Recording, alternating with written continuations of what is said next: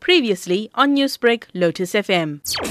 The airline also faces a pilot strike from April first, but banker Thomas Franco asked, why should the government gamble with taxpayers' money? Why should the banks get into this business of saving these airlines? When you say that it is a business, it is when it is market, it is only the survival of the fittest. If they cannot survive, they should quit. They should sell, sell it to Etihad or somebody else.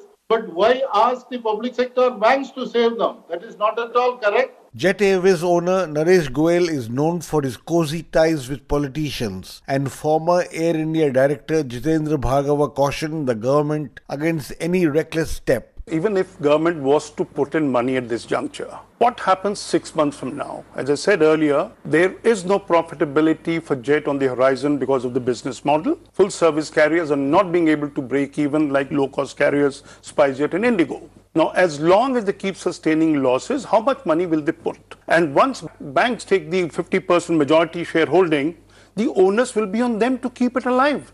The Jet has been forced to cancel hundreds of flights this week, but it has only itself to be blamed for the chaos, said industry tracker Arijit Burman. Why is Jet in trouble in the first place? Its cost structures are haywire. Unlike an Indigo or even a Go, its uh, sale and leaseback policies have been all over the place.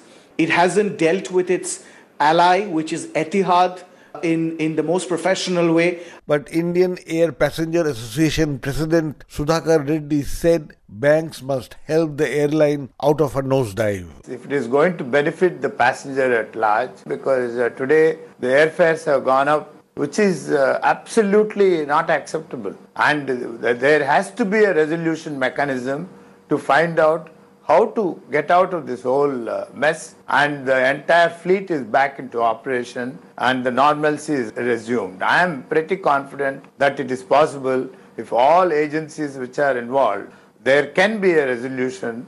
But a sweetheart deal will only give the opposition ammunition to attack the government. The ruling class already faces charges of crony capitalism and of helping defaulting tycoons who have fled the country. For Newsbreak, this is Rana Senn reporting from New Delhi.